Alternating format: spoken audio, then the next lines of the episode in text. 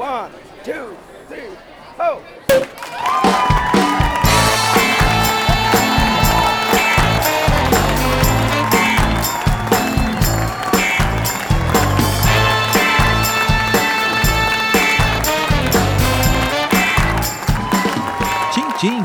Sejam bem-vindos ao Saca-Rolhas, o podcast para quem gosta de vinho, mas não gosta de complicar.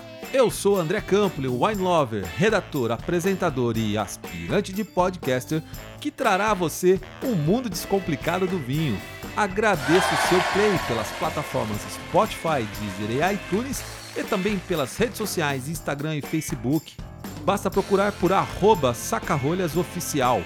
Caso queira mandar um e-mail, escreva pra gente, anota aí. sacarolhas E como sempre, recomendo apreciar cada minuto desse podcast sem moderação, pois ele foi feito para você.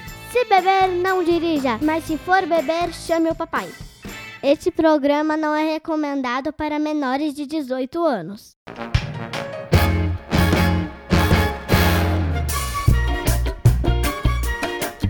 E na nossa confraria de hoje, vamos trazer um spoiler.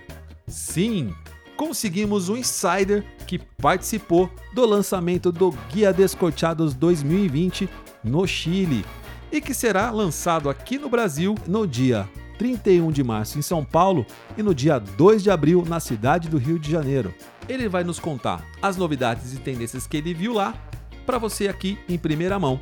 E esse ano, o Guia Descorteados mostra ao mundo três grandes pilares do vinho chileno. Porque tudo ele já começa a sugerir as harmonizações, você começa já a salivar, você já quer comer. Até hoje não provei nenhum Carmener que ganhasse meu coração, mas vamos lá. Acompanhem com a gente até o final para sacar as dicas dos nossos convidados, além de se deliciar com os vinhos que degustaremos nesse programa.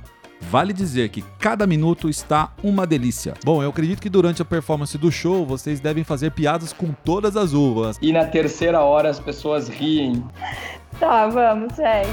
This recording will self destruct in five seconds.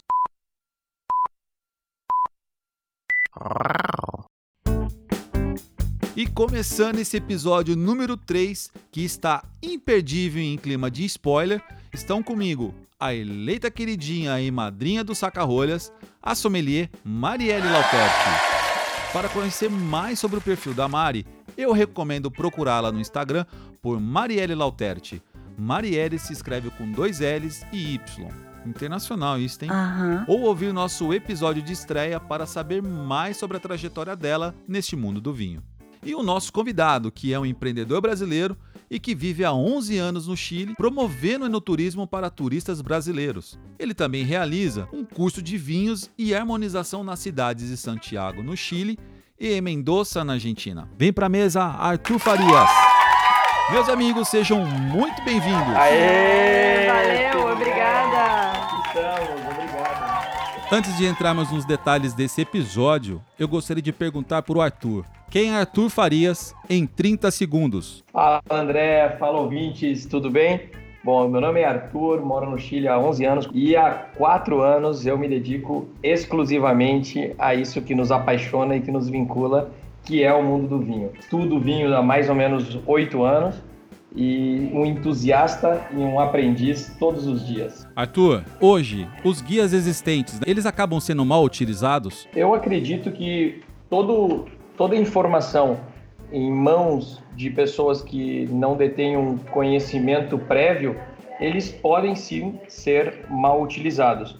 É, quanto maior for o, o aprofundamento em, em estudos e, e, conhecimentos vinculados ao mundo do vinho, o guia na tua mão vai ser um, uma riqueza, vai ser é, uma grande oportunidade de tirar um proveito maravilhoso.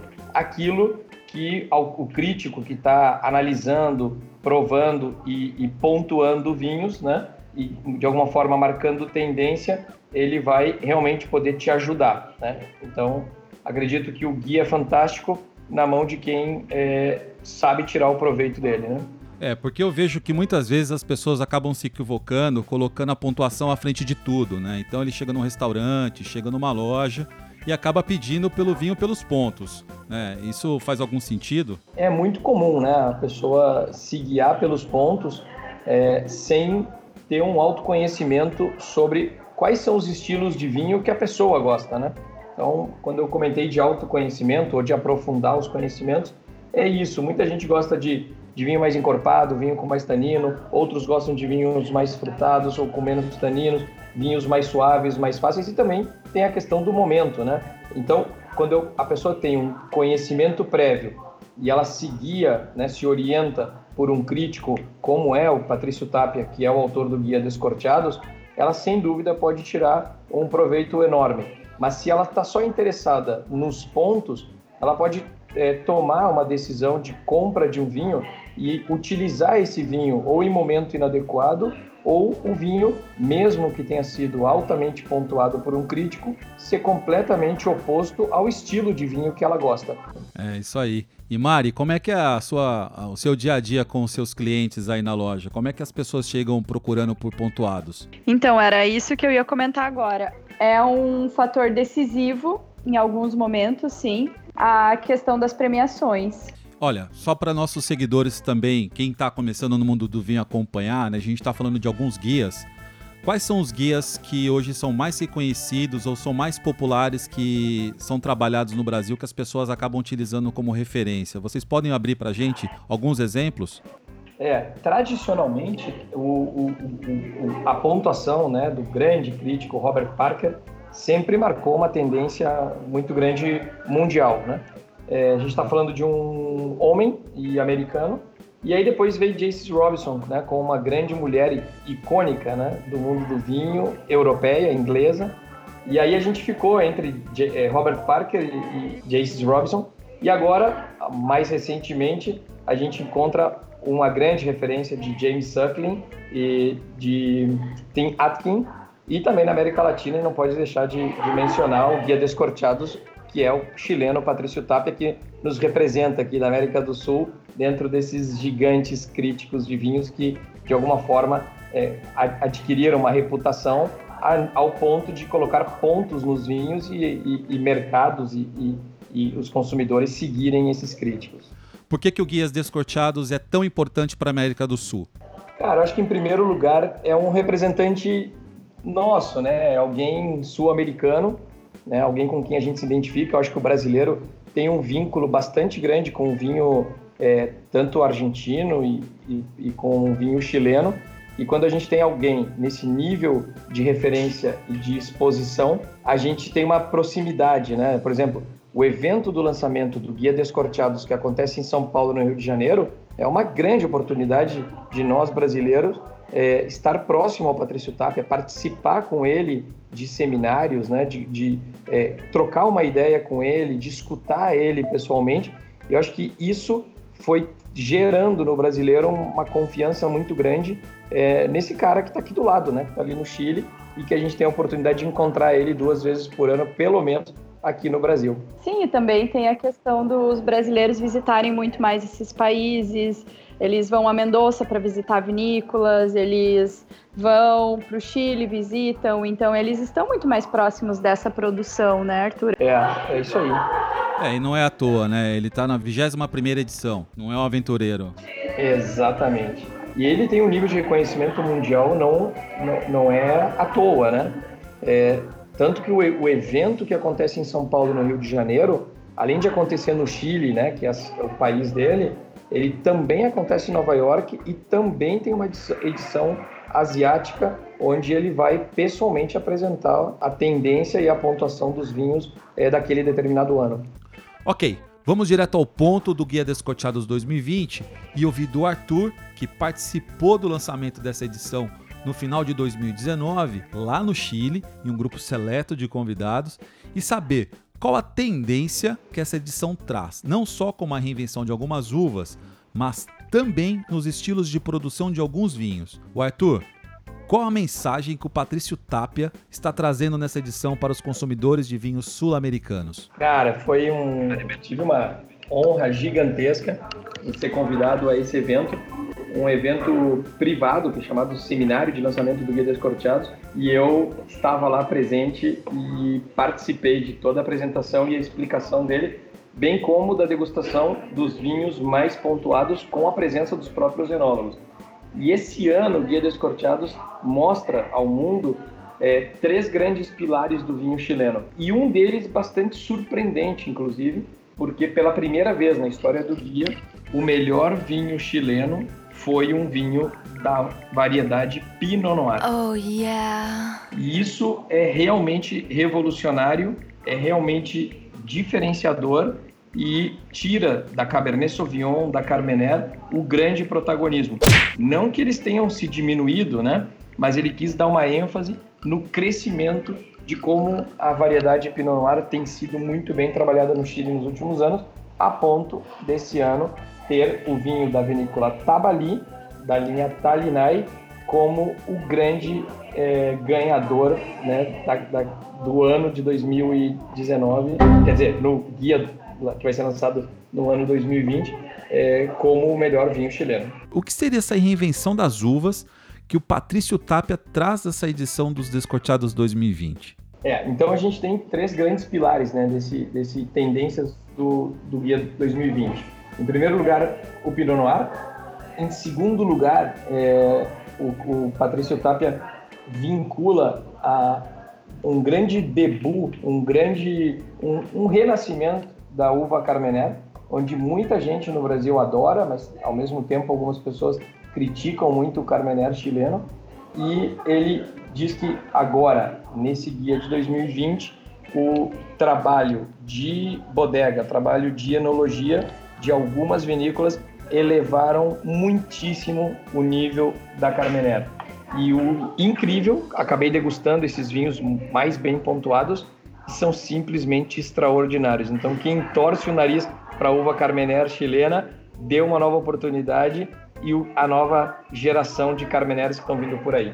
E o terceiro grande pilar são uvas mais frescas, uvas mais leves, né? são uvas mais patrimoniais, ancestrais, que, são, que é a uva é, país e a uva francesa Cinsault, que geram vinhos bastante mais frutados, muito mais leves e que estão aí fazendo uma sensação aí no mercado.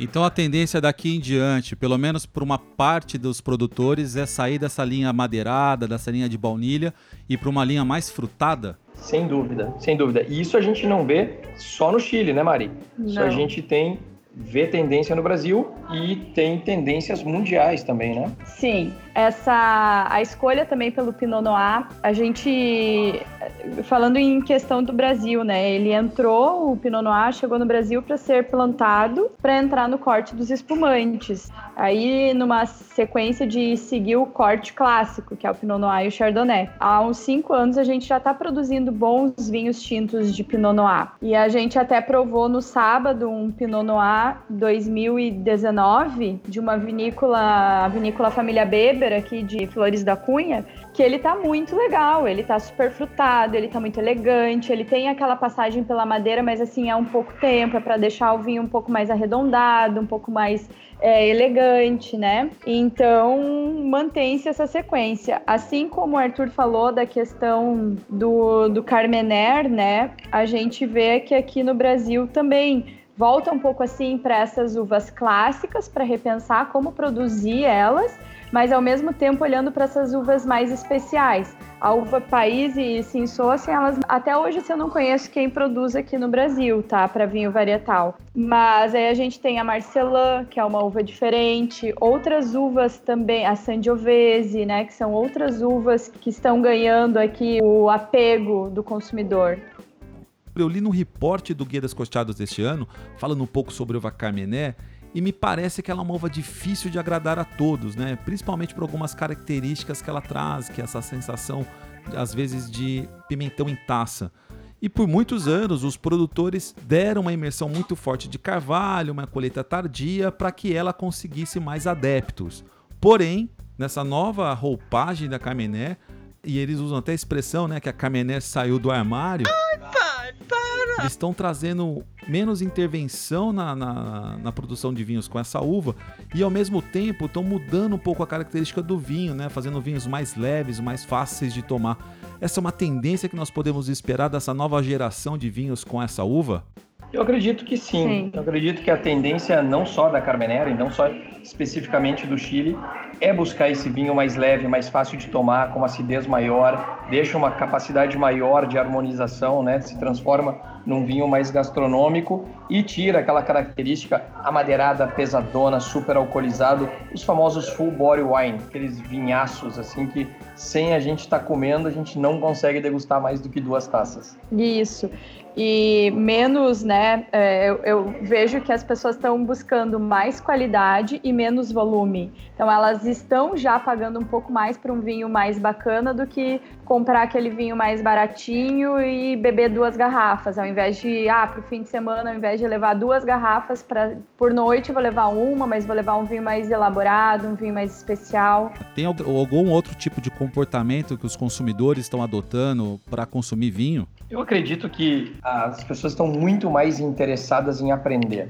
Aquele consumidor que é, muitas vezes ia para uma loja, ia para um supermercado e comprava simplesmente pelos pontos. Hoje a gente consegue ter um nível de, de, de conversa, né, de troca de ideias, tendo também a flexibilidade de adaptar o seu estilo à, à ocasião, é, entendendo que se eu estou no verão, se eu estou na piscina, se eu estou na praia, vou aceitar melhor é, algo que tradicionalmente eu não tomaria. Vinho rosé, por exemplo, uva Pinot Noir, que a gente está aqui falando da Pinot Noir. Então eu, eu percebo que, as, além de vinhos mais leves, né, mais frutados, mais fáceis de tomar e mais gastronômicos, o nível de conhecimento do consumidor é fantástico. Eu estou cada dia mais encantado com isso e que nos exige cada vez aprender cada vez mais. mais. É muito legal também porque as pessoas começam a estudar muito mais as regiões, então elas vão te questionando. Elas, é como eu falei, elas não querem mais beber só por beber, elas querem beber um produto legal, bem feito, querem saber quem é o enólogo, querem saber onde é a vinícola, como que é essa vinícola. E é aí que os guias conseguem ajudar muita gente a entender a proposta dos vinhos e também dos enólogos. E essa conexão faz com que os consumidores sejam mais assertivos na hora de escolher um vinho, isto é, a experiência está em primeiro lugar e não a pontuação. É isso mesmo? Isso, isso mesmo. E até também a oportunidade das pessoas conhecerem coisas diferentes, né? A gente já tem assim um consumidor que ele não não tá mais tanto buscando o mesmo vinho sempre. A gente pensa e eu penso no meu pai mesmo, era aquele cara que todos os fins de semana ele comprava a mesma garrafa de vinho. E eu já não encontro esse consumidor que vem aqui até a minha loja. Ele vem, ele gosta de um vinho, claro, ele vem atraído por este vinho, mas aí a partir desse vinho ele já de, define qual é o estilo que ele gosta. E aí a gente precisa entender, porque aí ele chega e fala assim: olha, eu gosto desse estilo de vinho, mas eu quero levar um diferente. E aí cabe de nós, claro, que é esse conhecimento também que o Arthur falou, né? Essas litragens. Eita, maninha! Nos são necessárias para conhecer cada vez mais o vinho, conhecer mais as regiões, para poder entre... para poder fazer uma melhor entrega, para entregar aquilo que o consumidor realmente quer. O Arthur, você tem uma proposta de experiência com seus clientes no Chile, correto? Correto. O que os turistas têm adquirido com você nessa aula de harmonização? Cara, a, a Taste 360, há dois anos, criou esse projeto e já tivemos mais de 5 mil alunos turistas brasileiros, todos eles no Chile, é, ao visitar neve, ao visitar é, os típicos passeios turísticos do Chile, reservaram uma noite da sua viagem para passar três horas comigo numa aula divertidíssima com é, alto grau de, de conhecimento, é, experiência sensorial prática, onde nós é, servimos cinco vinhos com cinco pratos e durante essas três horas a gente faz uma aula de introdução à degustação do vinho, fala dos vinhos, e vincula com o terroir chileno, com o mapa vitivinícola chileno e entra na parte de harmonização, onde as pessoas de forma muito prática sensorial, elas experimentam o vinho antes e depois da comida e conseguem ter como o vinho se transforma com a influência da comida. Ah, uma, uma das coisas que eu fiquei sabendo do seu curso é que vocês fazem um stand-up comedy durante esse evento. É, é isso mesmo? Pois é, cara. Eu, eu digo que durante uma hora eu ensino de vinhos. Durante a hora seguinte as pessoas experimentam e na terceira hora as pessoas riem, porque o vinho também é isso, né? O vinho também é prazer, também é divertimento. Não tem motivo pelo qual ir numa aula de vinhos e ter aquela coisa monólogo, formal, estruturado, cheio de linguagem técnica. Então, criei uma metodologia muito diferente, muito divertida, onde a gente, em três horas, eu brinco que o slogan da empresa é comer, beber, aprender e por que não rir? Bom, eu acredito que durante a performance do show vocês devem fazer piadas com todas as uvas, mas com a Pinot Noir, né? Ah, não entendi. A equipe do Saca-Rolhas adverte: nós repudiamos toda e qualquer piada sem graça no programa, sendo a mesma feita por livre e espontânea vontade do apresentador. Pedimos desculpas pelo inconveniente.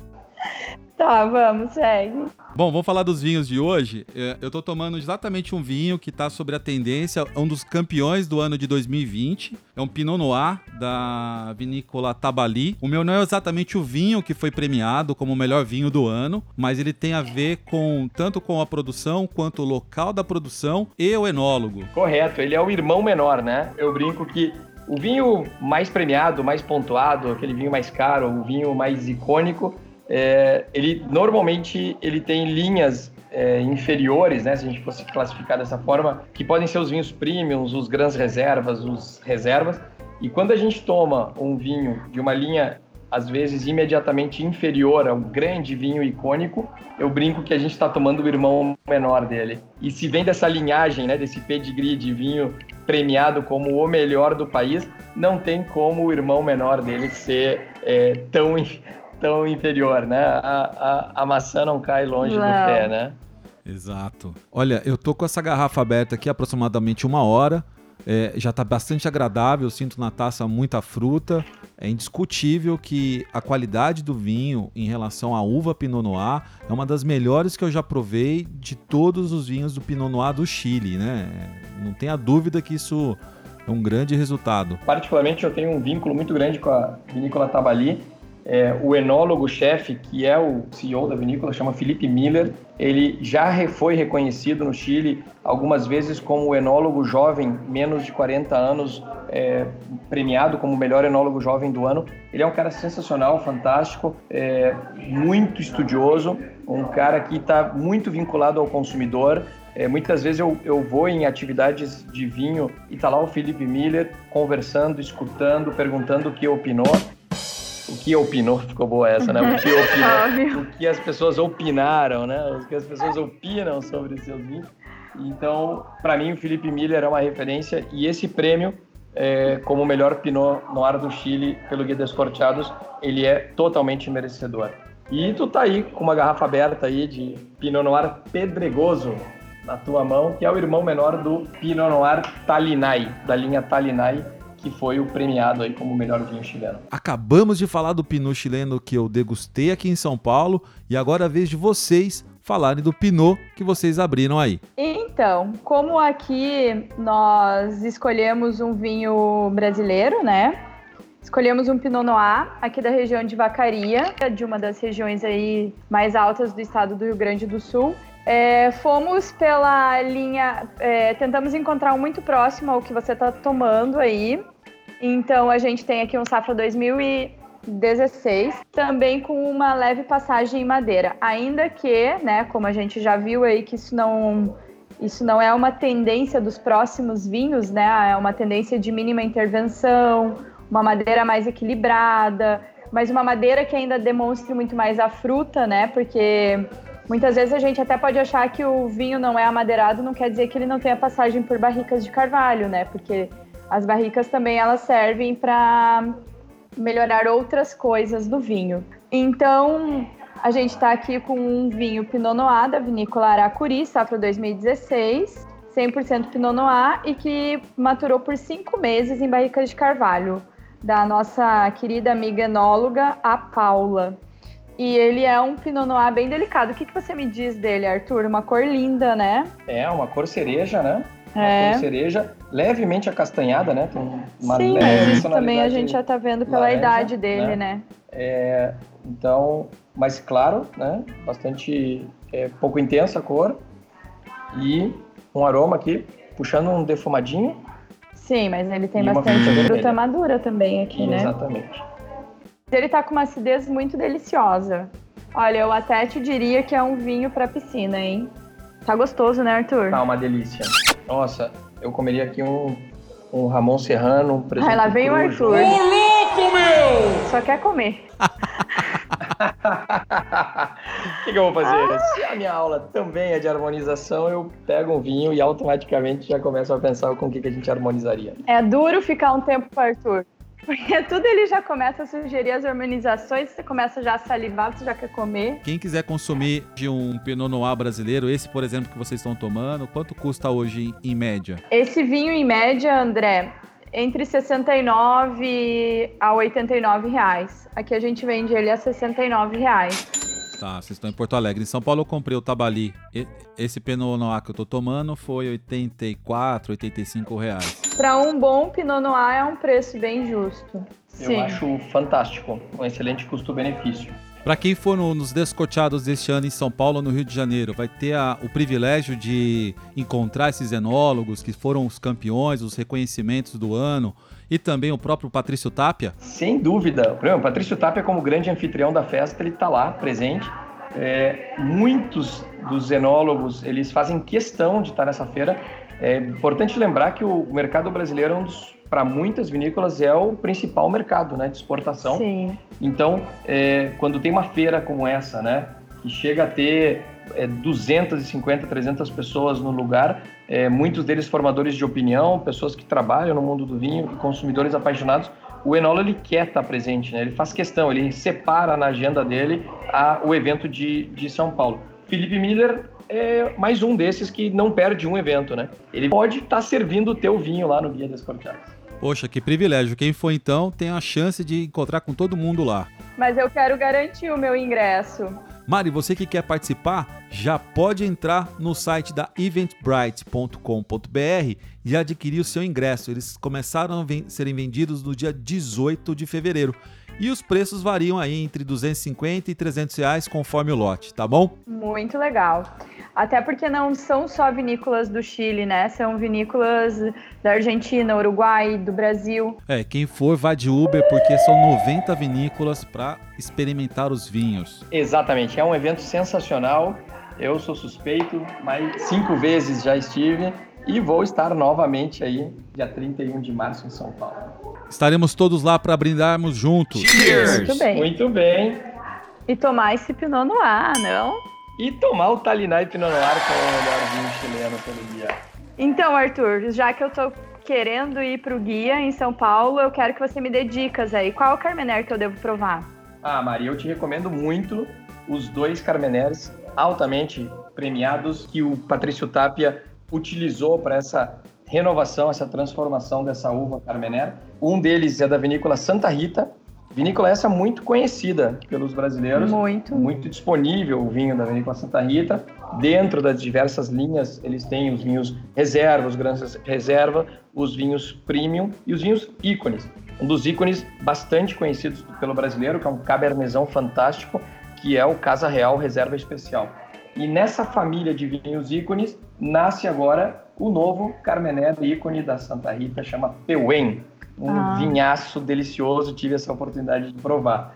Mas, se você não encontrar o Peuen, não deixe de provar o Santa Rita Floresta, que faz parte da linha Premium e que tem esse, essa mesma pegada tão valorizada pelo Patrício Tapia nesse Guia Descorteado 2020. Ah, muito bem. E eu vou encontrar um Carmener gostoso, porque eu não sou muito Gostoso. do Carmener.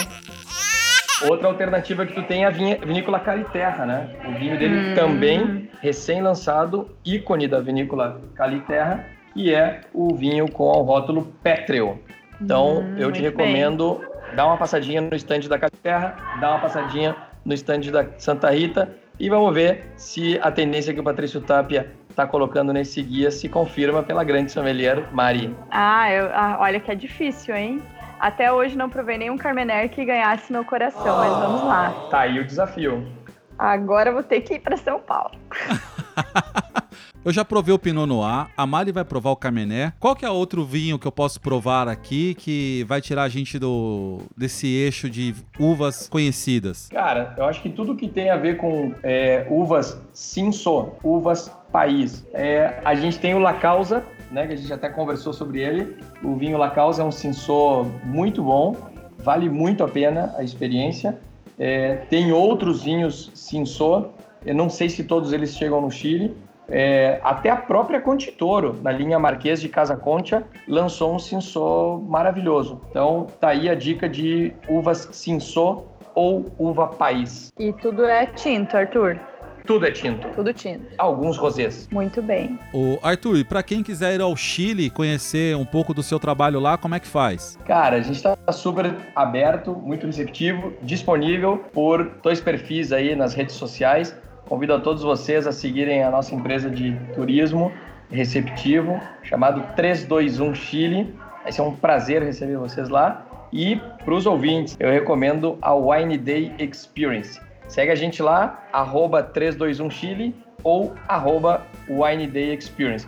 Manda um direct e eu pessoalmente te respondo e a gente combina. E tomara que eu esteja lá e a gente possa ir junto visitar uma vinícola. Bom, quem for para o Chile não pode perder essa oportunidade. Contate o Arthur lá pelas redes sociais, mande um e-mail, ele vai atendê-los e vai ter um puta prazer de receber todo mundo lá. Pessoal, fizemos mais uns amigos hoje. Arthur, foi um prazer enorme estar contigo no Saca-Rolhas. Espero em breve te encontrar no Chile. E Mari, estamos aguardando você em São Paulo, nos Descorteados 2020. Apesar de não ter muita novidade que o Arthur contou pra gente, vamos brindar bastante e tomar muito vinho bom durante esse período lá, tá bom? Tô ansiosa. Eu agradeço o seu play e até a próxima taça. Beijo grande, tchim tchim. Tchau. Tchau.